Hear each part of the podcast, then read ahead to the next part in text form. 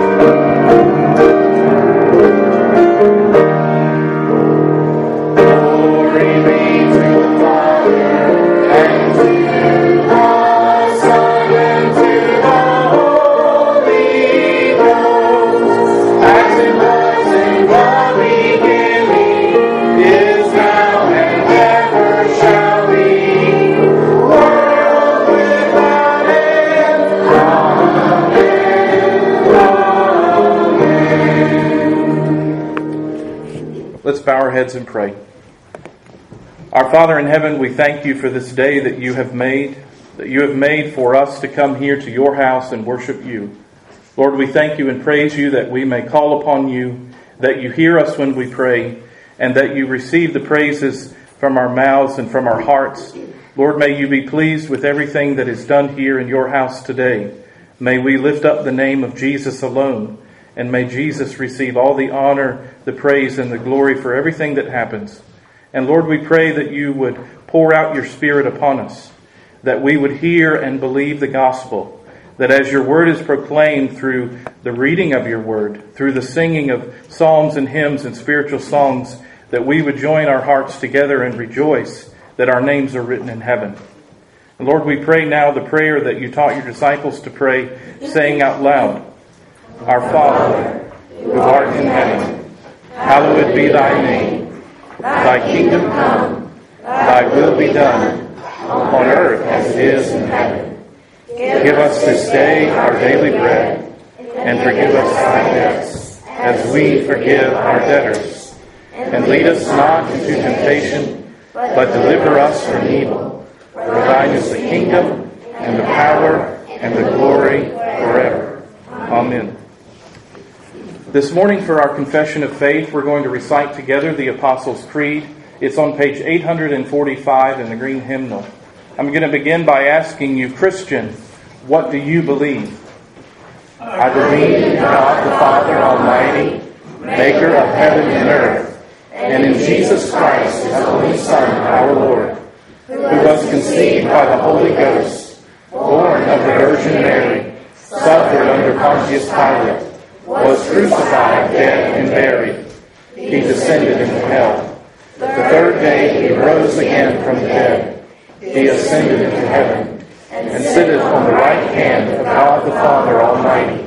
From thence he shall come to judge the quick and the dead. I believe in the Holy Ghost, the Holy Catholic Church, the communion of saints, the forgiveness of sins, the resurrection of the body, and the life everlasting. Amen. Hear these words of assurance from the book of Psalms, chapter 1. Blessed is the man who walks not in the counsel of the ungodly, nor stands in the path of sinners, nor sits in the seat of the scornful. But his delight is in the law of the Lord, and in his law he meditates day and night. He shall be like a tree planted by the rivers of water, that brings forth its fruit in its season, whose leaf also shall not wither, and whatever he does shall prosper. For the Lord knows the way of the righteous, but the way of the ungodly shall perish. Amen. Let's continue to worship by turning in your hymnal to number 180. Let's sing together, "I Will Sing the Wondrous Story."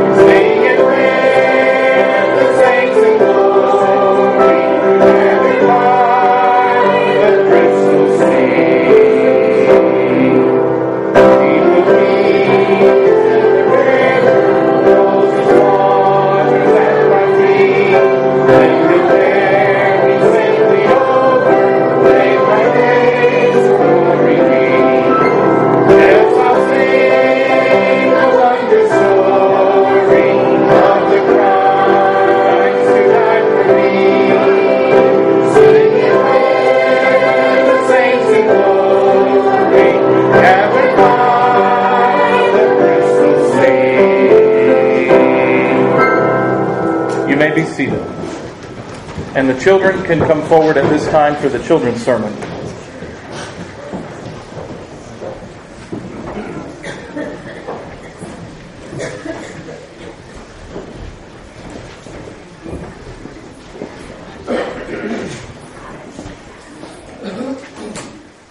Good morning, boys and girls. Good morning. It's good to see you all. I wanted to share a verse with you this morning and then talk with you about remembrance for just a few moments, okay? About remembrance. This is from Psalm 105, verse 5. It says, "Remember his marvelous works which he has done, his wonders and the judgments of his mouth." In the Bible, to remember is something that's really important. It's not just to remember facts and figures and dates. But a few weeks ago, we talked about remembering how God delivered his people and how you're to keep your eyes open, even in your own life, for how God works in your life, things that he does for you and for your family.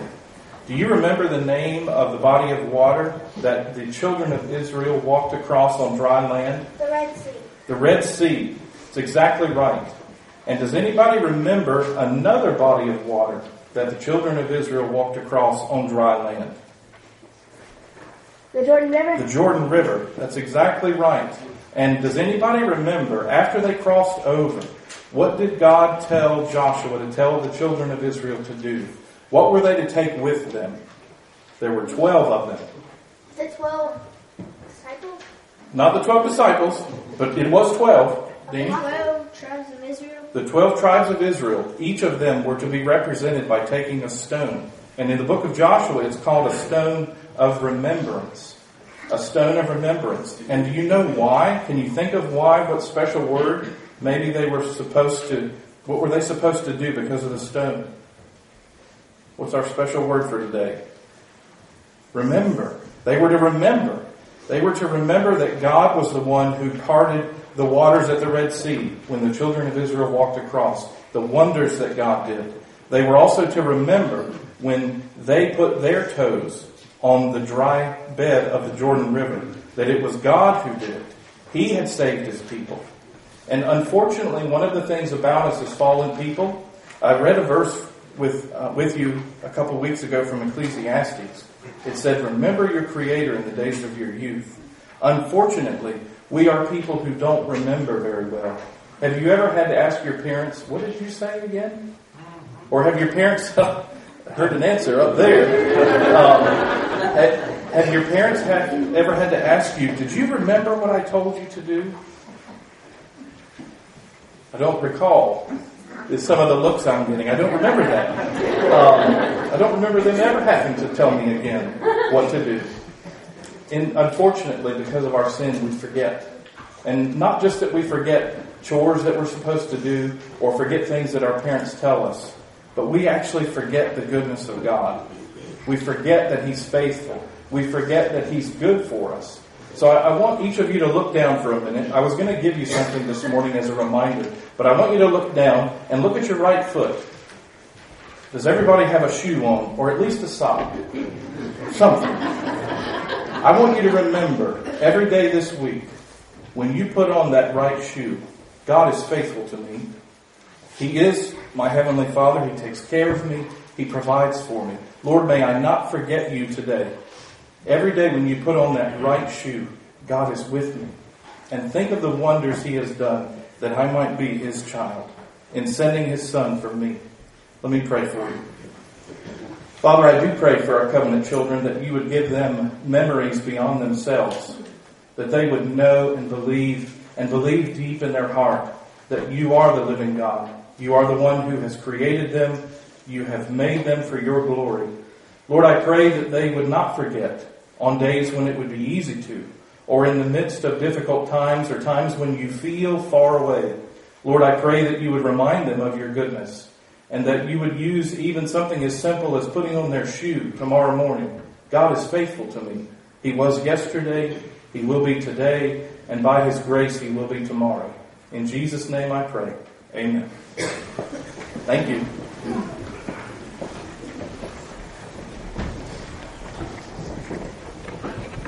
This morning for our responsive reading, we're going to be reading out loud together Psalm 117. So please turn in your hymnal to page number 828.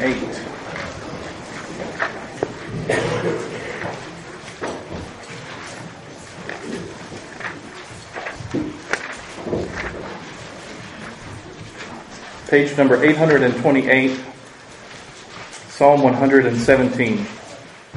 I'll begin with the light portion. Please respond out loud together with the bold. Praise the Lord, all you nations. Extol Him, all you peoples. For great is His love toward us, and the faithfulness of the Lord endures forever. Praise the Lord. Let's stand together as we continue to worship and sing hymn number 179, Hallelujah, Thine the Glory. Hallelujah, thine the glory.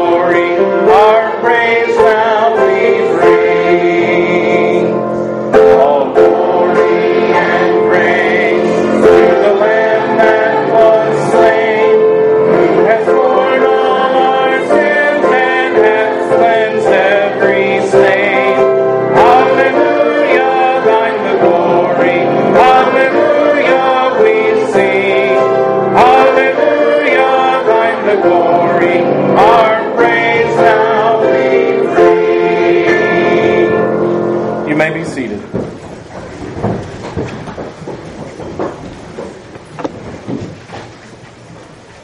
This morning for our pastoral prayer time, we want to pray for our missionary, Andrew Shepherd, who's serving the Lord in the Ukraine. And also wanted to take a few moments this morning as we pray to pray for families in our church. Not necessarily only those who have little ones, but also for husbands and wives, for dads and moms, for grandparents, that the Lord would be filling us all with His Spirit, that He would be filling our homes, that we would have a sincere love for the Lord and love for one another because of the work that He's done in us. Not anything contrived or made up or anything that we can sort of pull up on our own strength, but something that He puts in us for His glory. Let's pray now together.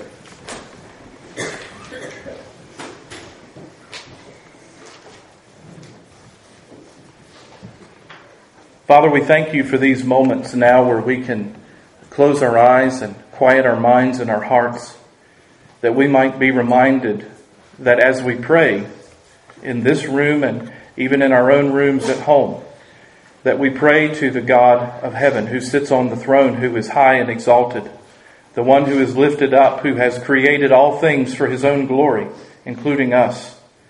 That our prayers are not just the groanings of those who hope to have help, but are the prayers of people who, because of our Heavenly Father, know that in Your time and according to Your providence, You will answer.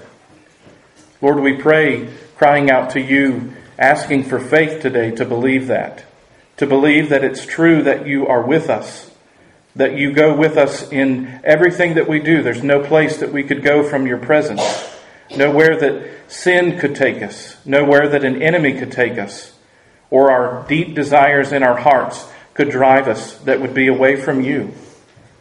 That anywhere a Christian goes, You go with them. Lord, we pray that this would humble our hearts, that it would cause us to think before we speak, to desire to hear and to listen, to meditate, and to understand the mind of Christ in the situations that we're in. Lord, I do pray for families in our church, all of us, have a particular need on our minds in our families that really does try us. It causes us to wonder, where are the resources to take care of this? And as we look at ourselves, we know we are immediately met with the fact that the resources are not within ourselves. They must come from You to meet our needs, to answer our prayers, to comfort us in our loneliness, to remind us of encouragement when we are down. When we need needs met, Lord, we know our hands must come to You empty. There's nothing that we bring that would be able to bribe anything out of Your hands. We come, Lord, giving our sin only. And Lord, we pray that because of the blood of Jesus and because of His perfect sacrifice and sinless life, that You would hear us today as we raise up our voices in prayer and in praise to You. Lord, I do pray for Christian homes represented in this room, that You would be the one filling our homes with Your word, that You would cause dads and moms to lead homes in love and faithfulness, that You would cause children to listen and obey, not simply to follow the rules, but because they have a heart that desires to follow hard after You.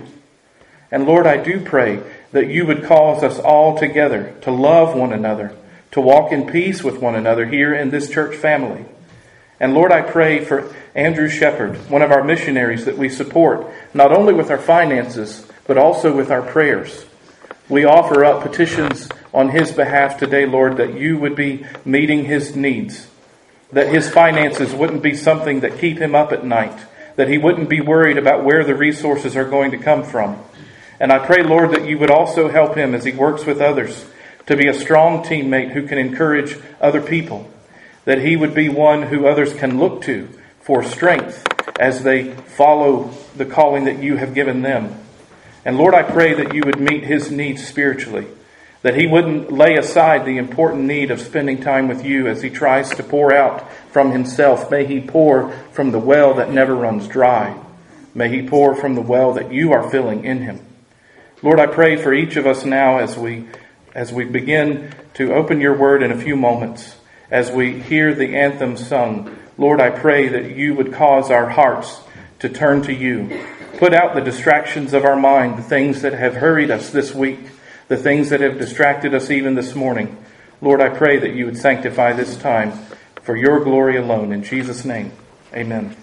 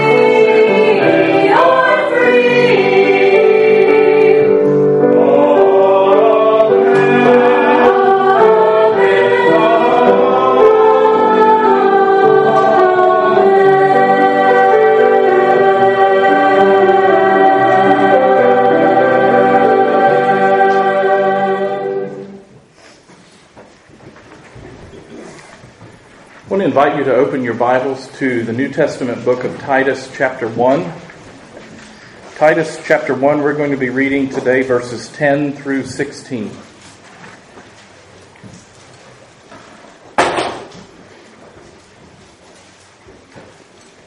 Titus chapter 1, verses 10 through 16. This is the word of the Lord.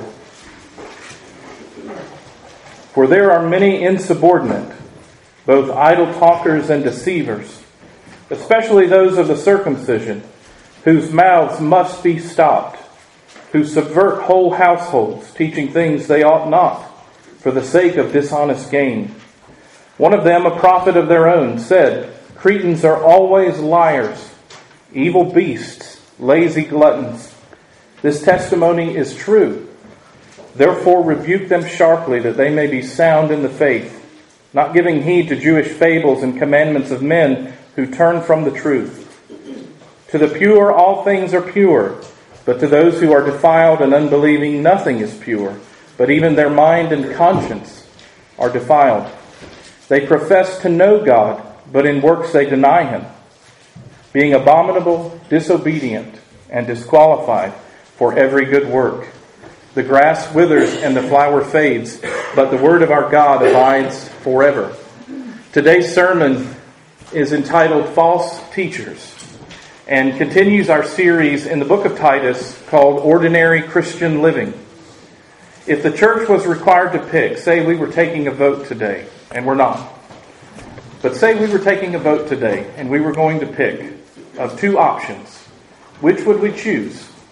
Would you say we should pick persecution for naming the name of Christ or enduring false teaching? Which one would we choose? Persecution for naming the name of Christ or having to endure false teaching? Persecution, as we know in the Bible, has the tendency to strengthen believers and many times actually grows the church. We see this even in our own day in parts of the world where Christians are persecuted, where people suffer for doing exactly what we're doing this morning, who count it a privilege to be named among those who are believers in the Lord Jesus Christ, and who many of them fear harm done to them and to their families. But doctrinal corruption leaves people weak in the faith, scattered and confused. It's like a plague that you can't get rid of. In Jesus' kingdom parables in Matthew chapter 13, verses 24 to 26, Jesus tells a parable that the kingdom of heaven is like a man who sowed a field. And while his men who watched the field were asleep, enemies came and they sowed weeds among the wheat that he had just sown. And when harvest time came, expecting that a great crop of wheat would be brought in, it was diminished because it was found that weeds had been sown in among. Jesus warns us in this parable that this can happen even among his people. So that if false teaching is unopposed in his church, it infiltrates the church itself. And the key moment in this parable, and it's one that I think I probably would have missed had I not had some good study on it myself. The key moment in this parable is when the owner's watchmen are asleep. And they failed to guard the field against those who came to sow the weed seeds. And this is why the New Testament warns leaders over and over again. It's on Paul's heart. Stay on guard. Be alert. Know what God's people are being taught. Paul knew this. In fact, in Acts chapter 20, verses 29 to 31, when he was speaking with the Ephesian elders, he called them to himself together and said, "Stay alert, be on guard, because after my departure, fierce wolves will come in among the church, and they will not desire to spare the sheep," God's people. So it's incumbent upon us as we look at this passage of Scripture this morning to think about this very serious directive that Paul gives to Titus. This is the way he is supposed to handle the situation. He talks about the false teachers, about their identity, their teaching, and their motivation. And he also gives a solution. And lastly, in the moments that we have left this morning, I want to talk about the seriousness of this matter before the Lord. So number one, the false teachers. Who were they? Their identity. It says in verse 10 that there were many of them. Their numbers were significant. It says that they were insubordinate. They were people who did not submit themselves to the authorities that existed in the church at that time. That they were idle talkers and deceivers, and that they were of the circumcision.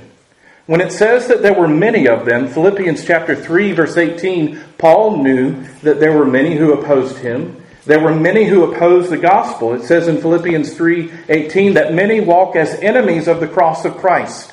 This is nothing less than to be against the church, to be against Jesus, to want nothing to do with him. Paul knew there were many who did this. He said in 1 Corinthians chapter 16, verse 9, that a great wide door had been opened up to him for the sake of the gospel. And yet he acknowledged the reality. There are many adversaries who do not want me to preach Christ and Christ crucified. They don't want to hear that they're sinners. They don't want to hear that there's a need for a Savior and that Jesus is the only way, truth, and life, and that no one comes to the Father except through him. People want to hear there's another way to go. People want to hear that there's something they can do. Because if I can set my heart to be busy about that, I don't have to live by faith. What Paul was saying is there are many people, even today, who are opposed to the gospel. He said they were insubordinate. They were out of line with the authorities that they should have respected. And they don't have any respect for authority. How else could they teach God's people, going house to house, teaching them some other gospel except Jesus Christ crucified? It says that they were idle talkers and deceivers. Plainly, they talked too much.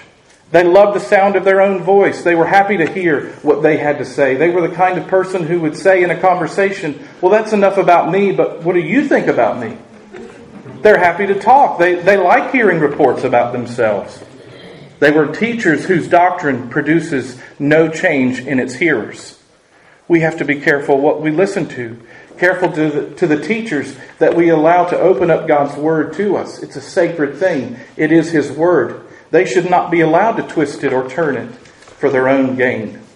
It says that these false teachers were of the circumcision. At least they were a subset of the group who were causing dissension in the church. They must have been Jewish by identity.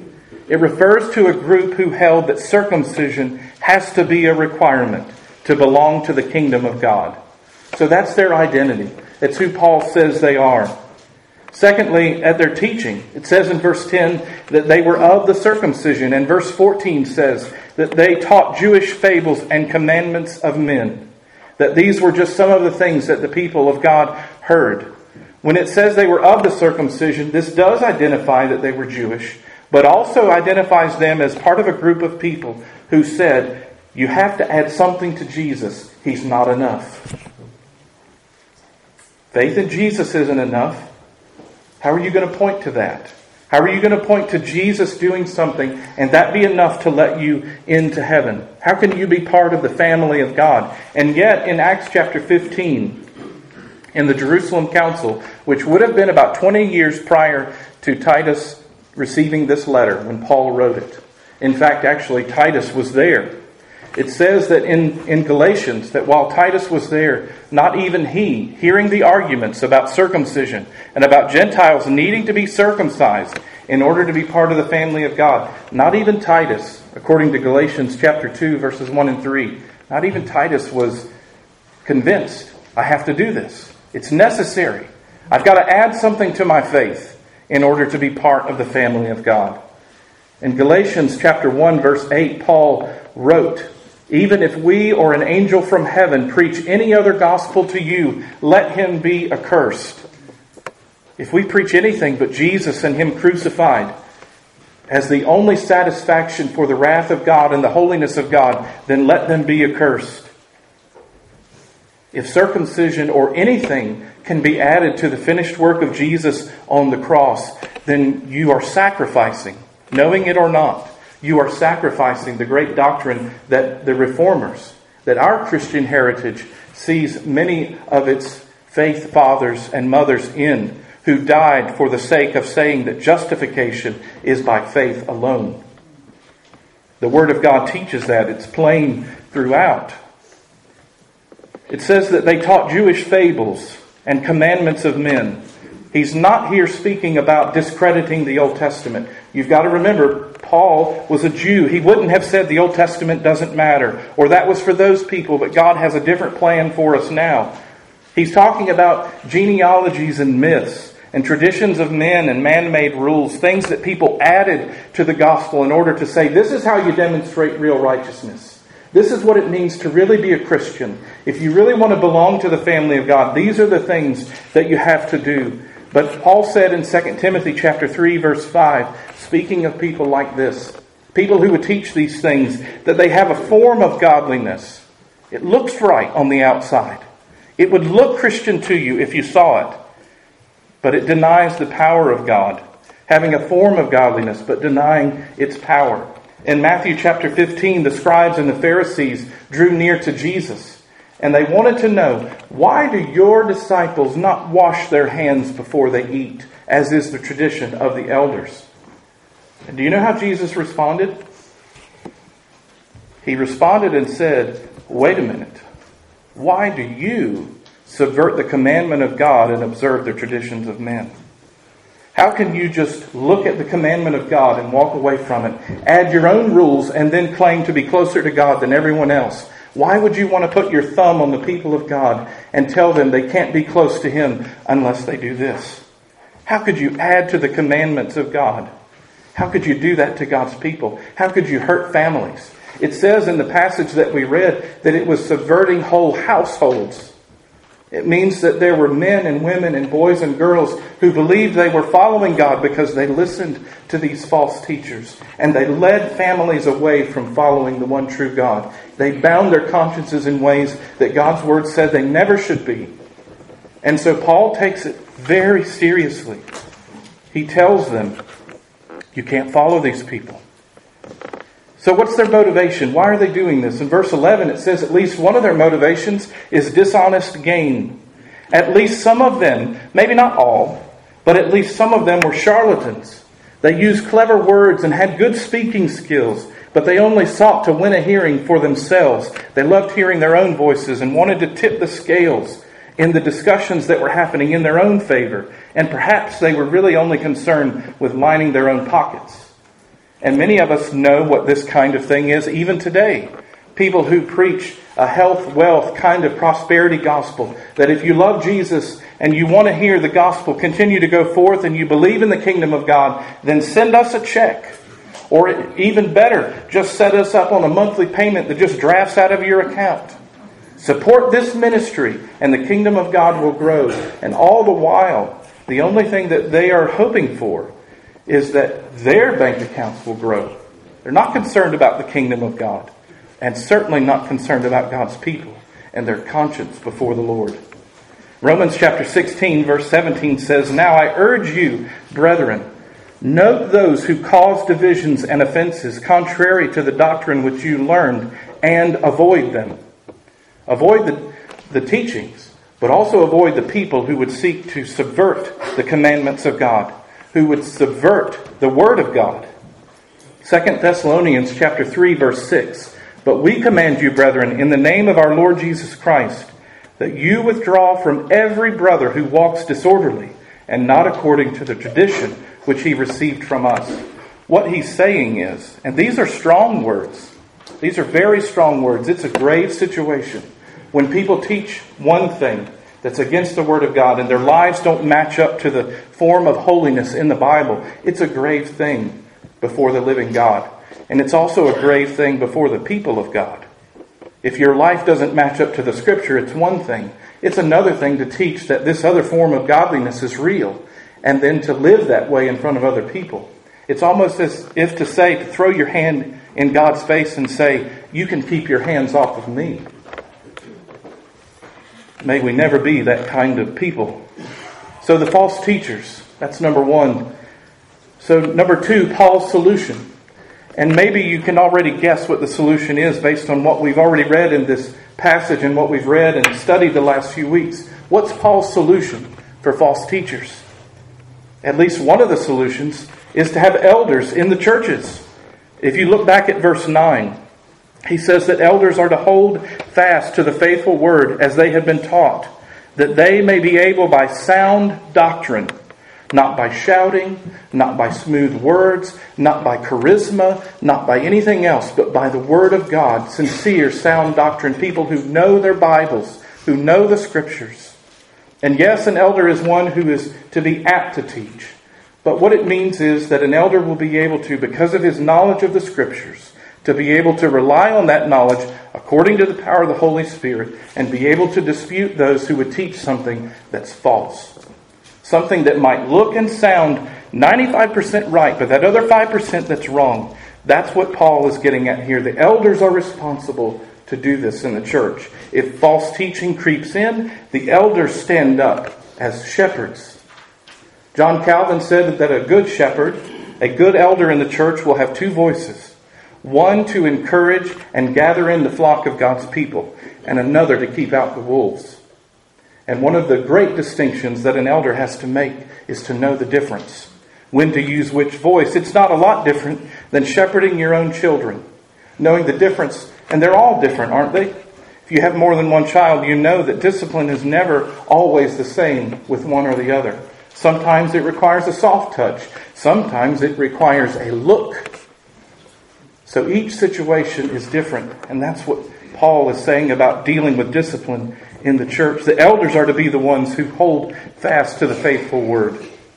It says in verse 13, and I have tiptoed around this all week, trying to think of how to explain this in a loving way, because it would seem as though, and I have the place to say it here, it would seem as though the elders have the power in the church. And so whenever they hear something that they don't like, they can do exactly what Paul says in verse 13. Rebuke them sharply. Silence it. You're an elder. If you don't like what's being said, then you take care of it. But as we hold the Word of God open with humility in our hearts, this is only a small portion of what an elder does in the church. And may it never be that we have to do it here. In verse 11, he says, their mouths must be stopped. They're subverting whole households. They're causing people to stray away from the true, sincere doctrine of God's Word. In a healthy church, the elders will more frequently engage in the ministry of encouragement than they will in this kind of ministry. If you are an elder because you're hoping or looking for a fight, it's probably not the right kind of thing for you to do. This is, if you were to break it down in percentages, your ministry, our ministry as elders in this church is 90% encouragement, love and growth in grace and being there to comfort people. Remind them of God's Word. Help them to see that God is beautiful and wonderful and that Jesus is there for them in every moment that they have in their family. In everything that they do and every day that they wake up, He is with them and for them. His promises are real. To not forget that He's there. But this is a small 10%. Not to demonstrate our authority, but the Lord Jesus is in the church. That teaching and conduct not in line with what Jesus commanded has to be corrected. It can't be left unchecked. Action must be decisive for the sake of God's people. For people that you know. For children who are listening and watching and wondering, well, that doesn't sound right. And who's supposed to say anything about it in the church? Or why isn't someone saying something about it in the church? Why does it get allowed to just keep going on and on and on? Some must have thought that what they were being taught was uplifting and it was misleading. And that's why Paul says to Titus, you've got to cause them to shut their mouths. It's that strong. They can't be allowed to spread this anymore. If you still have your Bible open, go over to 2 Timothy chapter 3. 2 Timothy chapter 3. I said that the way that Paul said they were to take care of bad teaching was through the Word of God by sound doctrine. 2 Timothy chapter 3, beginning in verse 16.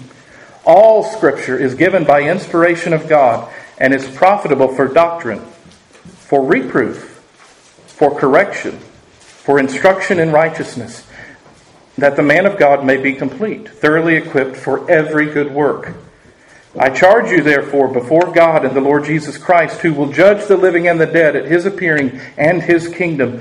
He's speaking to Timothy. Preach the Word. Be ready in season and out of season. Convince, rebuke, exhort with all long-suffering and teaching. For the time will come when they will not endure sound doctrine, but according to their own desires, because they have itching ears, they will heap up for themselves teachers, and they will turn their ears away from the truth and be turned aside to fables. He's speaking a word as if it was reading off of the newspaper today.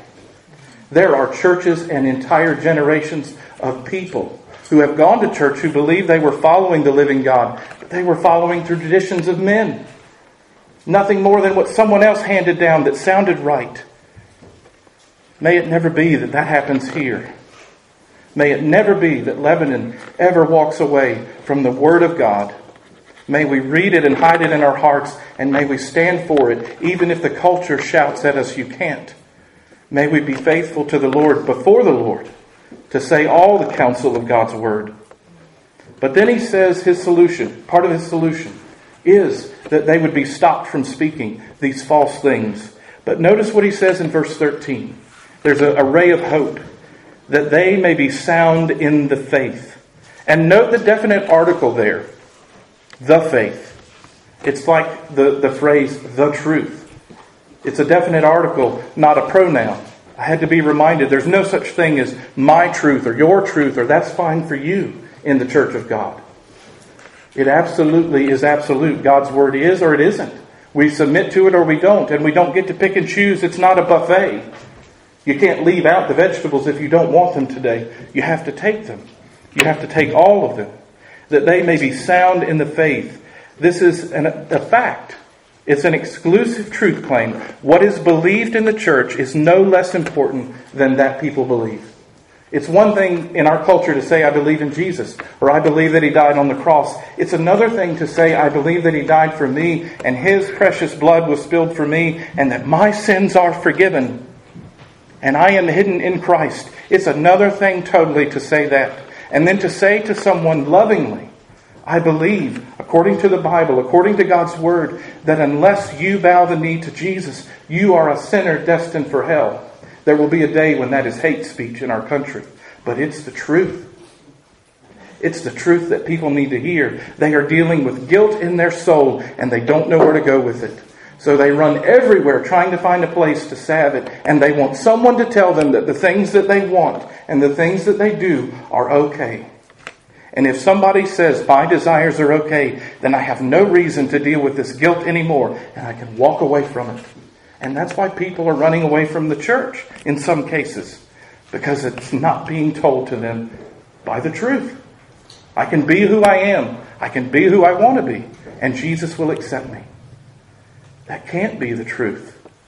Jesus died to make us holy.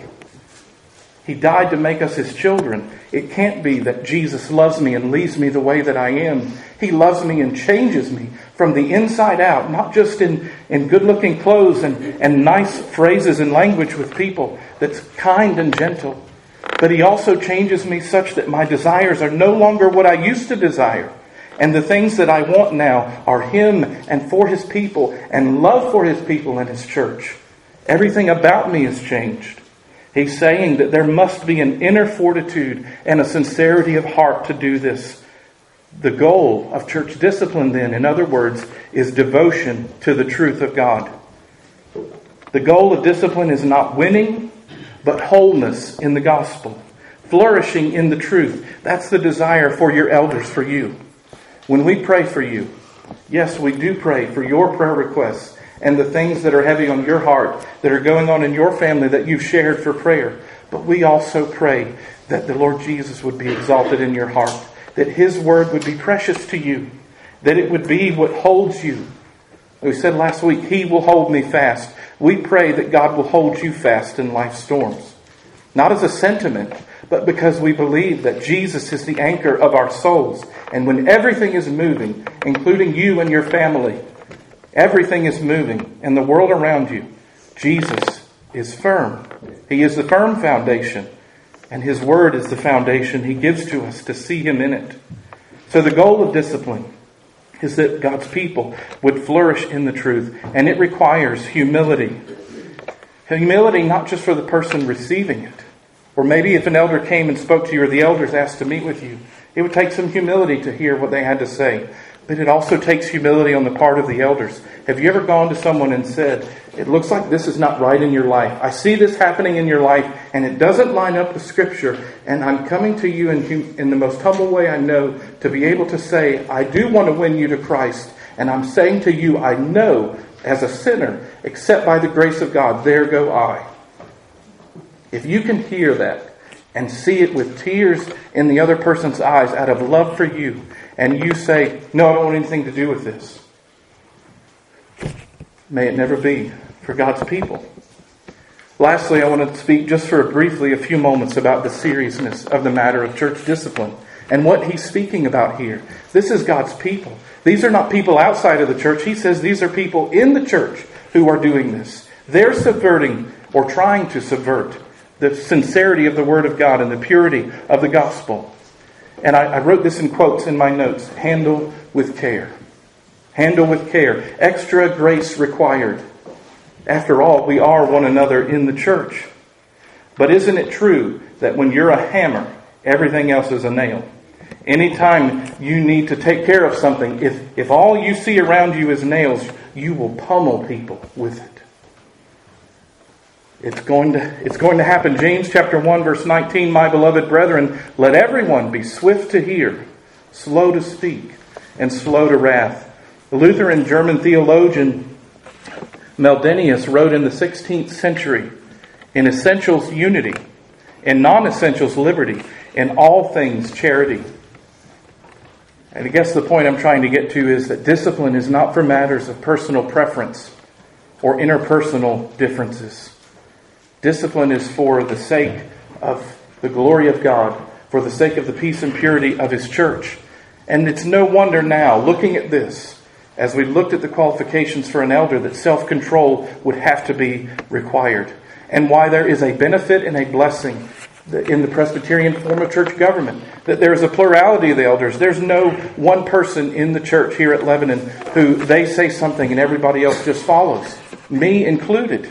You have a plurality of elders, and there are men who sit in the room and pray for wisdom as decisions are made. And may we go together to God's people with the decision. That's how it has to be done. It's how it will be done. And lastly, a word about when this doesn't happen in the church. From Numbers chapter 16 and the rebellion of Korah. We won't turn there and read it. But in Numbers chapter 16, there was a group of people that Korah had gone to and he had spoken to.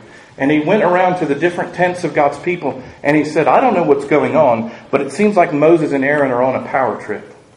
It seems like they think that they're a step above the rest of us. And so they go, Korah and 250 other people, and they go to Moses and Aaron and they say, why are you setting yourselves up like princes? And he basically makes the argument for the priesthood of the believer. We all have access to God. We can all go. Why can't we go into that special tent that you go into? That the presence of God descends upon when you go and worship. And so there is a bit of a showdown that happens. And on that day, 250 people died at the altar of the Lord as they stood there with incense urns in their hands. And there were three camps of people, Korah and two others, and their entire families. It says in Numbers chapter 16 that the earth opened and they were consumed and it was closed up. Moses said this is a new thing that God does, and it was a sign of judgment. And he wasn't saying, see, I'm special, I can call down miracles from heaven. He was saying, no, God ordained the priesthood. I didn't choose it for myself. He even asked them, who is Aaron to you? God chose him. Why do you have a beef with him? And actually he told them, your beef is with God. You have a problem with him. You don't like his order. You don't like the way he does things. You don't have a problem with me. There could be another face here and you'd still be upset, is what Moses was saying. And the risk and the issue there is that if there are a bunch of people who agree on the same thing, it doesn't make it right. Numbers don't equal truth. They don't. Just because there are loud voices and just because there are many voices doesn't mean that God authorizes it. 250 people died that day and learned a lesson. And the people of God saw it and they feared. And you wouldn't believe it, but the next day the people all got together and went to Moses and Aaron and said, you killed God's people. They still didn't believe that it was him who did it.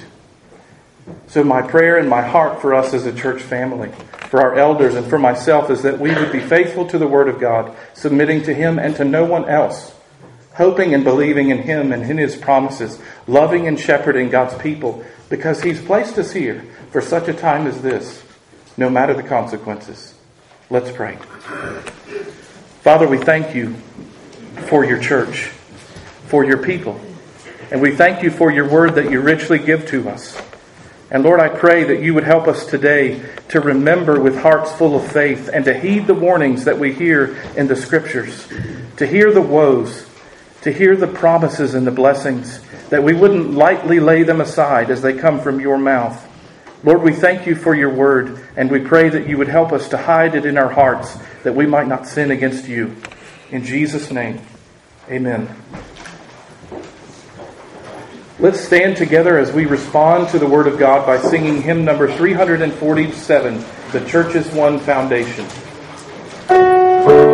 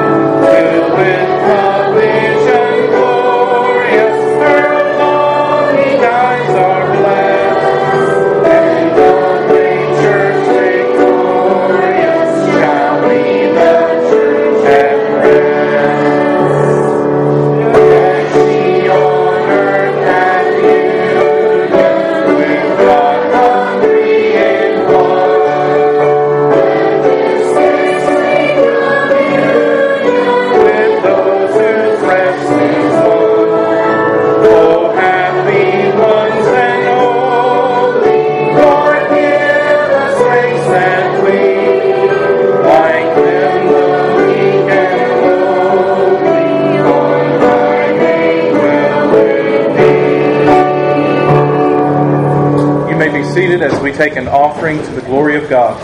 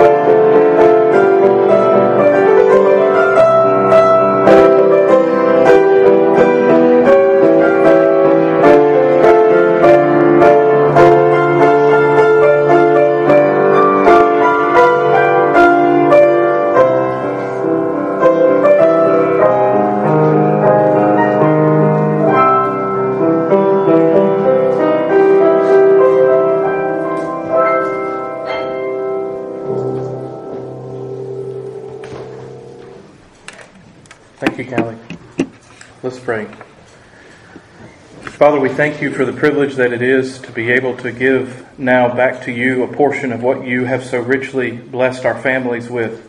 We pray that you would take our tithes and offerings as we give them to you today as a sweet-smelling savor, as an offering of our worship to you.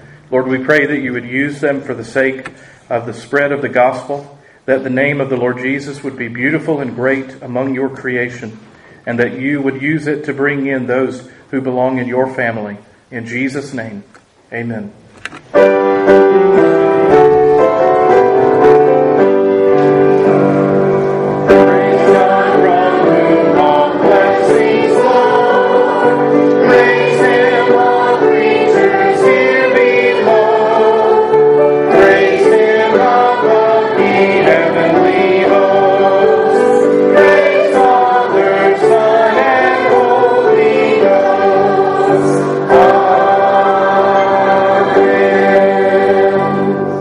Receive the benediction of our Lord.